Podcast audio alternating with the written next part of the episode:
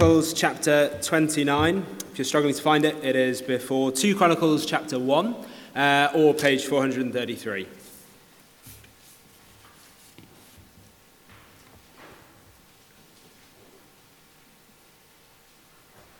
And we'll read 1 Chronicles chapter 29, verse 1 to 20.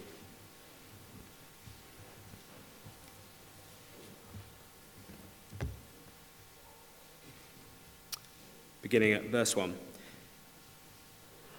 Then King David said to the whole assembly, My son Solomon, the one whom God has chosen, is young and inexperienced. The task is great because this palatial structure is not for man, but for the Lord God. With all my resources, I have provided for the temple of my God gold for the gold work, silver for the silver, bronze for the bronze, iron for the iron, and wood for the wood, as well as onyx for the settings, turquoise stones of various colours, and all kinds of fine stone and marble, all of these in large quantities. Besides, in my devotion of the temple of my God, I now give my personal treasures of gold and silver for the temple of my God, over and above everything I have provided for this holy temple 3,000 talents of gold, gold of Ophir, and 7,000 talents of refined silver for the overlaying of the walls of the buildings, for the gold work and the silver work, and for all the work to be done by the craftsmen now? Who is willing to consecrate themselves to the Lord today? Then the leaders of the families, the officers of the tribes of Israel, the commanders of the thousands and commanders of hundreds, and the officials in charge of the king's work gave willingly. They gave toward the work of the temple of God 5,000 talents and 10,000 darics of gold, 10,000 talents of silver, 18,000 talents of bronze, and 100,000 talents of iron. Anyone who had precious stones gave them to the treasury of the temple of the Lord in the custody of Jehiel the Gershonite. The people rejoiced at the willing response of their leaders, for they had given freely and wholeheartedly to the Lord. David the king also rejoiced greatly. David praised the Lord in the presence of the whole assembly, saying, Praise be to you, Lord, the God of our father Israel, from everlasting to everlasting. Yours, Lord, is the greatness and the power and the glory and the majesty and the splendor, for everything in heaven and earth is yours. Yours, Lord, is the kingdom. You are exalted as head over all. Wealth and honor come from you. You are the ruler of all things. In your hands are strength and power to exalt and give strength to all. Now, our God, we give you thanks and praise your glorious name. But who am I, and who are my people, that we should be able to give as generously as this? Everything comes from you, and we have given you only what comes from your hand. We are foreigners and strangers in your sight as were all our ancestors. Our days on earth are like a shadow without hope.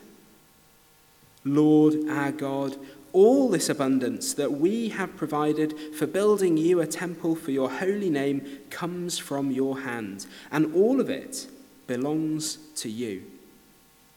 I know, my God, that you test the heart and are pleased with integrity.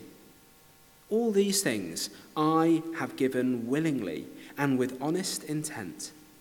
And now I have seen with joy how willingly your people who are here have given to you. Lord, the God of our fathers, Abraham, Isaac, and Israel, keep these desires and thoughts in the hearts of your people forever, and keep their hearts loyal to you. And give my son Solomon the wholehearted devotion to keep your commands, statutes, and decrees, and to do everything to build the palatial structure for which I have provided. Then David said to the whole assembly, Praise the Lord your God. So they all praised the Lord, the God of their fathers. They bowed down, prostrating themselves before the Lord and the king.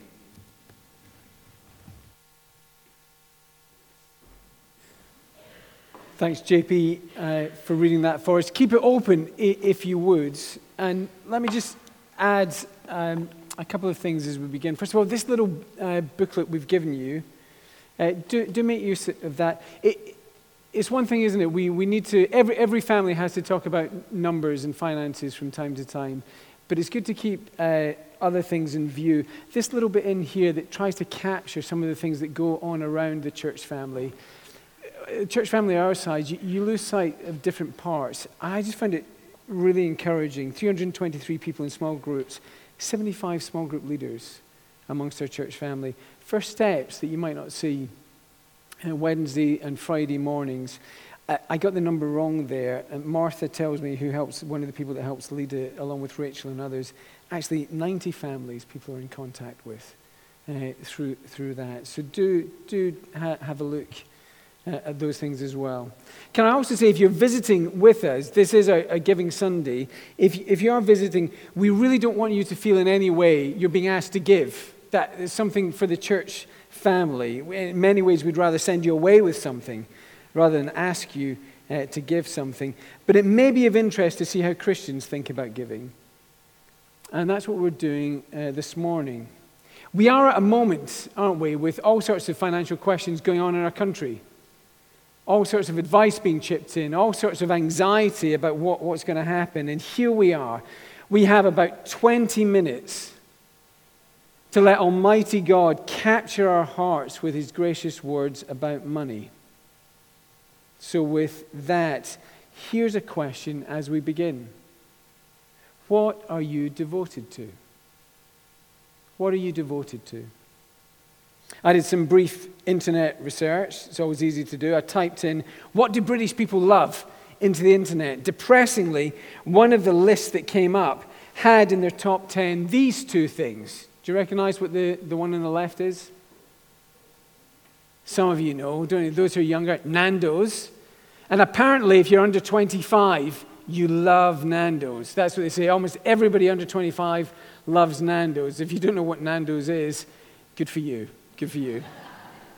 The one on the, the, the right hand side is, is just trying to capture something else that apparently British people love, which is politeness.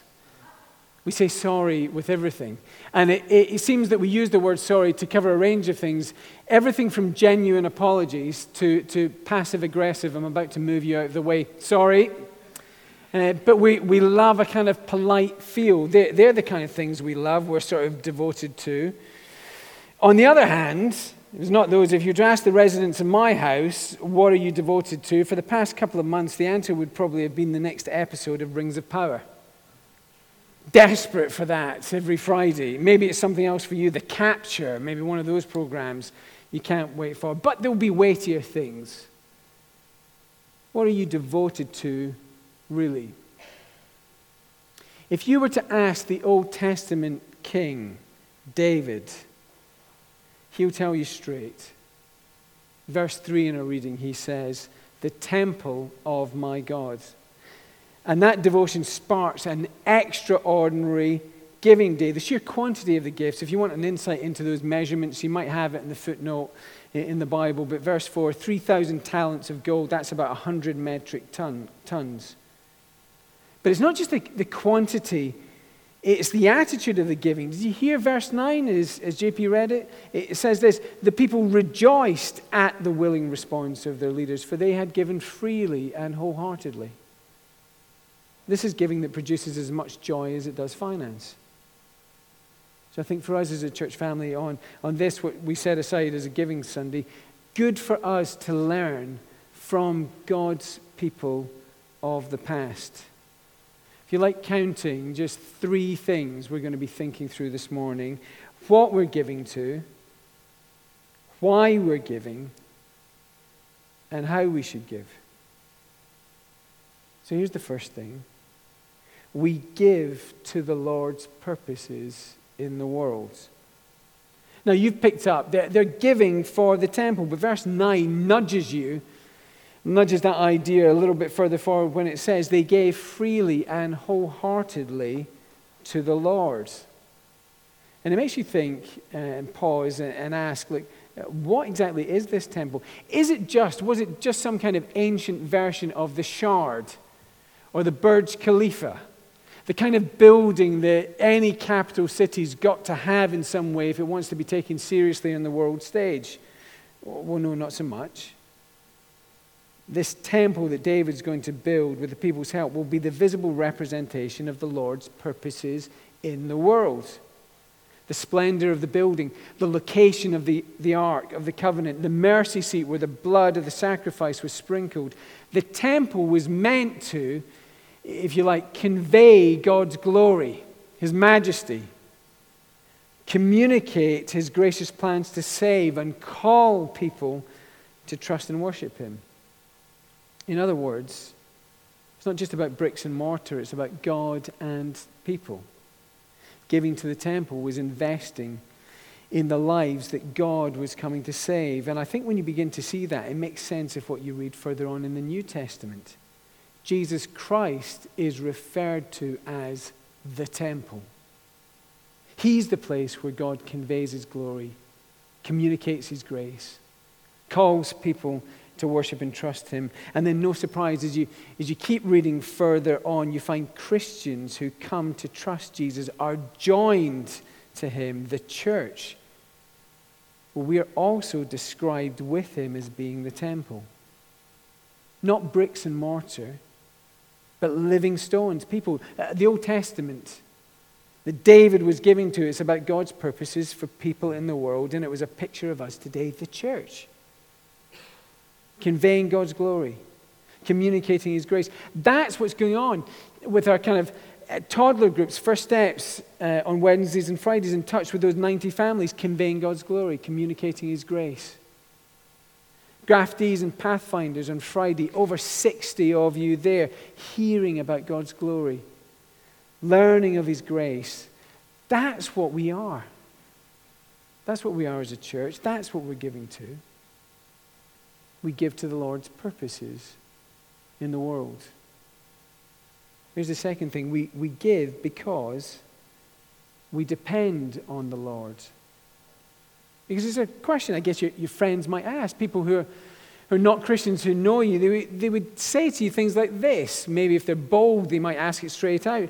Why would you take your money and give it to church?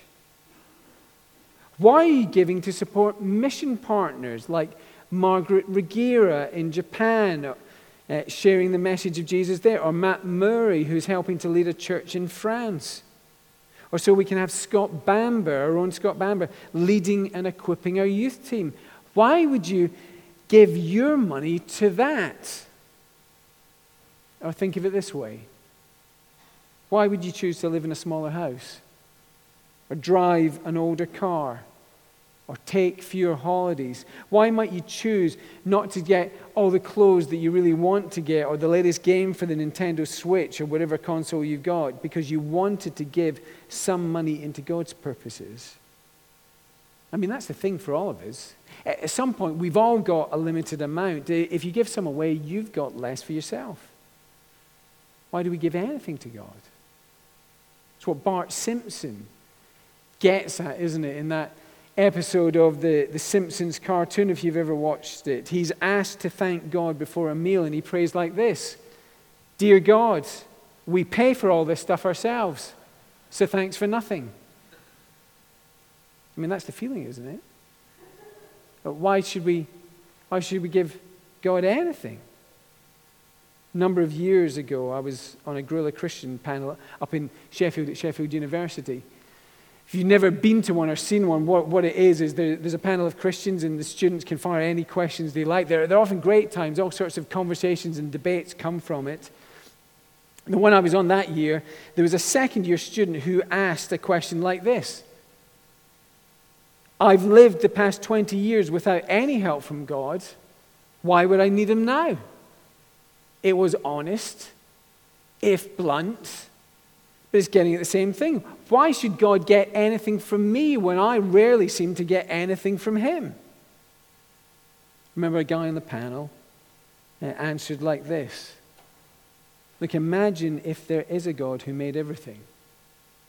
Well, that would mean that the food you love, and the sports you enjoy, and the sound of your friend's laughter, and the color of your boyfriend's eyes, and the latest beat of your heart, all those things have been gifts from the God who made and sustains you. You've not lived the past 20 years without any help from Him. You've lived every day depending on Him, but never saying thank you. That's what David understands, isn't it? He speaks of God's sovereignty. Verse 11, do you have that there in front of you? He says this Everything in heaven and earth is yours. Verse 12, wealth and honor come from you. Andy Crouch, in his his wee book, the, the Life We're Looking For, has this reflection on money. He puts it like this uh, The distinctive thing that money allows us, its most seductive promise, is abundance without dependence. I've earned this, I've worked for this, uh, I deserve this, and I've done it myself. But David won't join with that way of thinking, not even with the vast wealth he's accumulated as king. And you hear what he says in verse 14 Who am I? Who am I and, and who are my people that we should be able to give as generously as this? Everything comes from you, and we've given you only what comes from your hand. Is that not staggering? To hear words like that from a king, someone who rules a nation? Not staggering to hear from anyone. Eh, stop and think what that means. That, that means, look, eh, think of it this way the size of your house, the value that it has, the money in your pension pot, or in your bank account, or in your piggy bank, or in your pocket right now. David's saying it is all there because God put it there. Now you say, don't you? Wait a minute. Wait a minute. That's not quite right. Didn't I work hard for it? Of course you did. But where did your body and your health come from? Like, didn't I study for it? Of course you did. You went to uni, you worked hard, you did all those things, you had late nights. It was grueling at times. Of course you did. But who gave you your mental capacity? Who gave you your place of birth so you were in a country where you could go through education like that? Who gave you all those things? Oh, hang on a second. Didn't my grandma send me that for my birthday? Is that not where it came from? Of course she did. But who put you in that family? Who gave you that grandma? David knows, doesn't he? Verse 14 everything. Everything comes from you. Verse 15, when David describes himself and his people as foreigners and strangers in your sight, our days on earth uh, are like a shadow without hope. You don't think that was odd? Not a way to describe them. They're an established nation. They've got all sorts of commerce beginning to come and go now. What, what does he mean we're foreigners and strangers? Then you think of Ukrainian families coming to the UK hoping for a home, or you, you, think of those sleeping rough who sometimes ask for a cup of tea, dependent only on the goodwill of others. David's saying, That's us, Lord, in your world. That's what we're like. We all live dependent on what you give, and our only hope in this passing life is that you might graciously draw us into your saving purposes before it's all gone, before we've lost everything. Do you feel that? Have you got that sense about your life? That this is who you are? Dependent on God? And if you do feel that, so of course we'd say we want to share in that. Of course we want others to know about it. Of course we want to give to it. We give because we're dependent on the Lord. So, how do we approach a day like today, a day like this Giving Sunday? Well, look, here's the last thing briefly. We, we give praying for hearts devoted to the Lord. You've heard the needs, as Teresa put them before us. Um, it's looking like there's a much larger deficit than we were anticipating a couple of years ago as we were making our plans going forward. Perhaps not surprising, cost rising for everyone. And you could feel as you listen to that, look, as, as if we're saying, here's the bottom line, could you top it up? But, but I don't want to think like that, and I don't want us as a church family to think in just in that kind of way. Whatever money we have, the PCC and FNS who think about these things will prayerfully consider how to use it wisely. What we want to be thinking is we understand God's purposes in the world. We have grasped that. And we as a church family have a vision to be involved in that, gathering for Sunday worship, welcoming those in their 20s and 30s at Tuesday Central, giving opportunities for people to hear about Jesus at, at Roots of Jazz and Hope Explored and other things just in our conversations, supporting mission partners at home and abroad, sometimes in very places where it's difficult to talk about Jesus, loving and discipling our children and young people as they grow up here, reaching out to those who are elderly that live nearby, our neighbors in Stanton House and other places. What we're not doing is just trying to keep the lights on in this building. But as much as we can, we want to convey God's glory and communicate His grace to the people He wants to save, being a church God's temple for Cambridge and for the nations and on into the future. And we want to give to that out of what God gives to us. Now, that could mean for some at the moment, you really do have less to give. That's okay. Things like that happen in life. We know it. For others, it might be you're, you're new to Christian things, or thinking about this, and you're You've not started giving, but you're beginning to be captured by this vision and understand God's purposes, and you're going to start to give now and think about that. For others of us, we're maybe more established in this, and it's time to review. We hear the needs, we see the vision we have, and we want to give to that in some way. So, this little booklet, I hope it's helpful just to, to make us pause and think and pray and ask the Lord. And as you think, and maybe think about King David in this story we've read. The leader who, as you read it, seems to give more than any other single person. And you, you see what that puts before us. You can't outgive God's king. And in a sense, you can't outjoy him. He's the one who's most joyful at this. But this passage says you, you can join in with him. And then you think who David points towards. In some ways, he points towards the Lord Jesus, who, for the building of his church, he joyfully gives more than anyone else his own dear self on the cross to save us. And you realize you can't outgive God's King. And you can't outjoy him. But you can join him.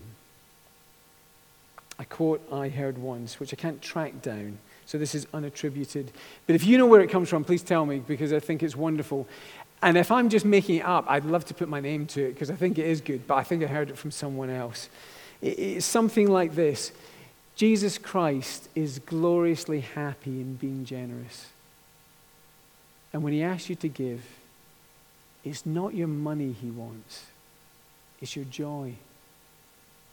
I remember two different Christian families I knew who were buying homes. And one said, We decided we'd only buy a home that would require one of us to work to pay the mortgage, so that if there was a need at church and one of us could help by serving there, we could do that and we'd still be able to pay for the house. The other family said, We're trying to get the biggest house we can because we'd love to have a home where there's space for people from church who are in need who could come and stay with us for a while and we could help look after them. On the surface, they look like completely different things, but they're both driven by the same devotion. What are you devoted to? on a day like today, Giving Sunday, there's no compulsion to give. There really isn't. Please do hear that. And certainly not to give beyond the means God's provided for each of us. We know things are tight. But what there is always an encouragement to do as a church family is to rejoice in giving to the gracious plans of the Lord, uh, the gracious plans of the Lord with the means He has given us. And whatever we give, we give praying for hearts devoted to the Lord. And if we get that, we find this Old Testament King David prays for us. Have a look at what he says in verse 18, just as we finish. You hear this prayer? Verse 18. He prays like this Lord, keep these desires and thoughts in the hearts of your people forever, and keep their hearts loyal to you. Amen. Let's have a moment